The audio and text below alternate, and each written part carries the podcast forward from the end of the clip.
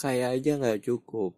Jadi kalau untuk urusan malas, jangankan untuk urusan dunia, urusan akhirat juga kalau kamu malas beribadah juga akan hancur. Jadi malas itu udah benar-benar sebuah sifat yang harus dihindari. Yang lebih penting daripada itu adalah kita harus rajin. Tapi ingat, kalau rajin hanya untuk urusan dunia, maka dunia aja yang kamu dapat. Banyak orang yang mau sukses, kaya, hidupnya sejahtera, banyak uang, banyak harta. Tapi apakah itu satu-satunya nilai yang paling dibutuhkan oleh manusia atau faktor utama tujuan manusia hidup di dunia ini? Artinya kalau nggak ada harta bakal mati gitu? Kan enggak. Justru itu bukan yang paling tinggi kedudukannya. Ketika orang-orang tujuannya dunia, ingin kaya raya, ingin sukses di dunia, coba lihat ketika orang mendengar kata sukses, apa yang ada di pikiran mereka. Harta kan? Selain harta apa?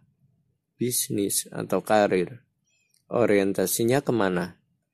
Keuntungan.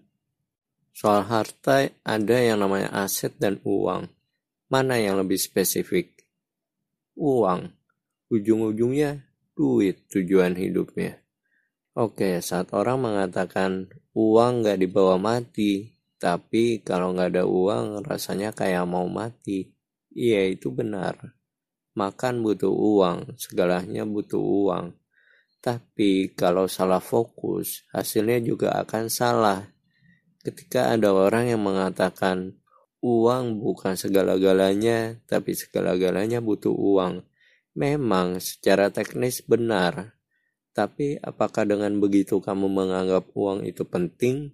Tentu tidak, karena begini.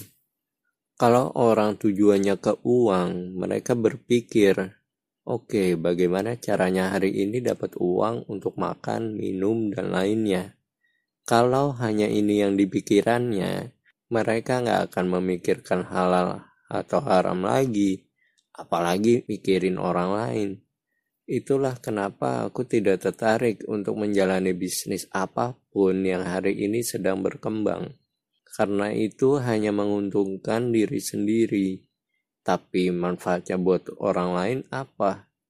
Sebesar apa pun bisnismu, kalau tujuannya hanya uang, maka itu hanya menguntungkan dirimu sendiri. Nggak salah memang, sekalipun itu halal. Tapi apa manfaatnya buat orang lain? Aku pernah mendengar nasihat ulama yang mengatakan bahwa sebaik-baik manusia adalah orang yang paling bermanfaat bagi orang lain. Hal ini tidak mungkin dimengerti oleh orang yang tidak punya iman atau yang imannya lemah, apa pun agamamu. Kalau aku mikirnya begini, kalau aku nggak pinter komputer, banyak kok yang pinter komputer. Dunia ini nggak akan hancur hanya karena aku nggak pinter komputer. Begitu juga ekonomi, kesehatan, dunia nggak akan berakhir hanya karena hal itu. Tapi kalau kamu nggak paham agama, itu tanggung jawabmu masing-masing. Apa pun agamamu, walaupun itu hak semua orang untuk memilih jalan hidupnya. Tapi kalau aku sebagai orang yang terus belajar akan pentingnya syariat agama, aku menyadari bahwa ternyata kebanyakan orang begitu prinsip hidupnya jauh dari agama. Aku berpikir kalau aku nggak paham apa pun untuk urusan dunia ini, banyak yang bisa aku mintai bantuan. Aku tidak harus ahli dalam semua bidang. Dan aku juga nggak harus ahli dalam urusan dunia yang di mana orientasinya hanya untuk keuntungan semata. Itu hak kalian untuk menjadikan itu sebagai tujuan hidupmu. Tapi yang mau aku bagi di sini adalah jangan sedangkan itu. Kalau orientasinya hanya dunia aja, kebanyakan mereka juga tujuannya begitu. Lalu, bagaimana kehidupanmu setelah kematian? Coba renungkan, saat kamu merasa di puncak kesuksesanmu, dengan harta terbanyak yang kamu miliki, lalu ajal menjemput, apa gunanya untukmu? Cuma jadi harta warisan aja. Kecuali harta yang kamu sedekahkan atau wakafkan itu baru bermanfaat. Islam mengajarkan bahwa manusia yang paling cerdas adalah yang paling sering mengingat kematian.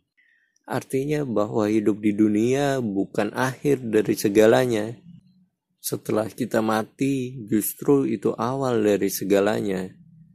Ketika kamu sadar bahwa hidup ini banyak ketidakadilan, banyak yang gak jujur, itu membuktikan bahwa sebenarnya kehidupan di dunia ini bukan tempat akhir, tetapi nanti setelah kematian di akhirat segala urusan akan diadili. Aku pernah mendengar, life is a game tapi aku mengartikannya bahwa kita harus punya kesadaran seperti apa pun keadaan atau status kita di dunia game. Maka kehidupan nyata harus tetap dijalani. Hidup kita bukan untuk game. Sebagaimana hidup di dunia ini bukan untuk dunia ini aja, tetapi juga untuk di akhirat.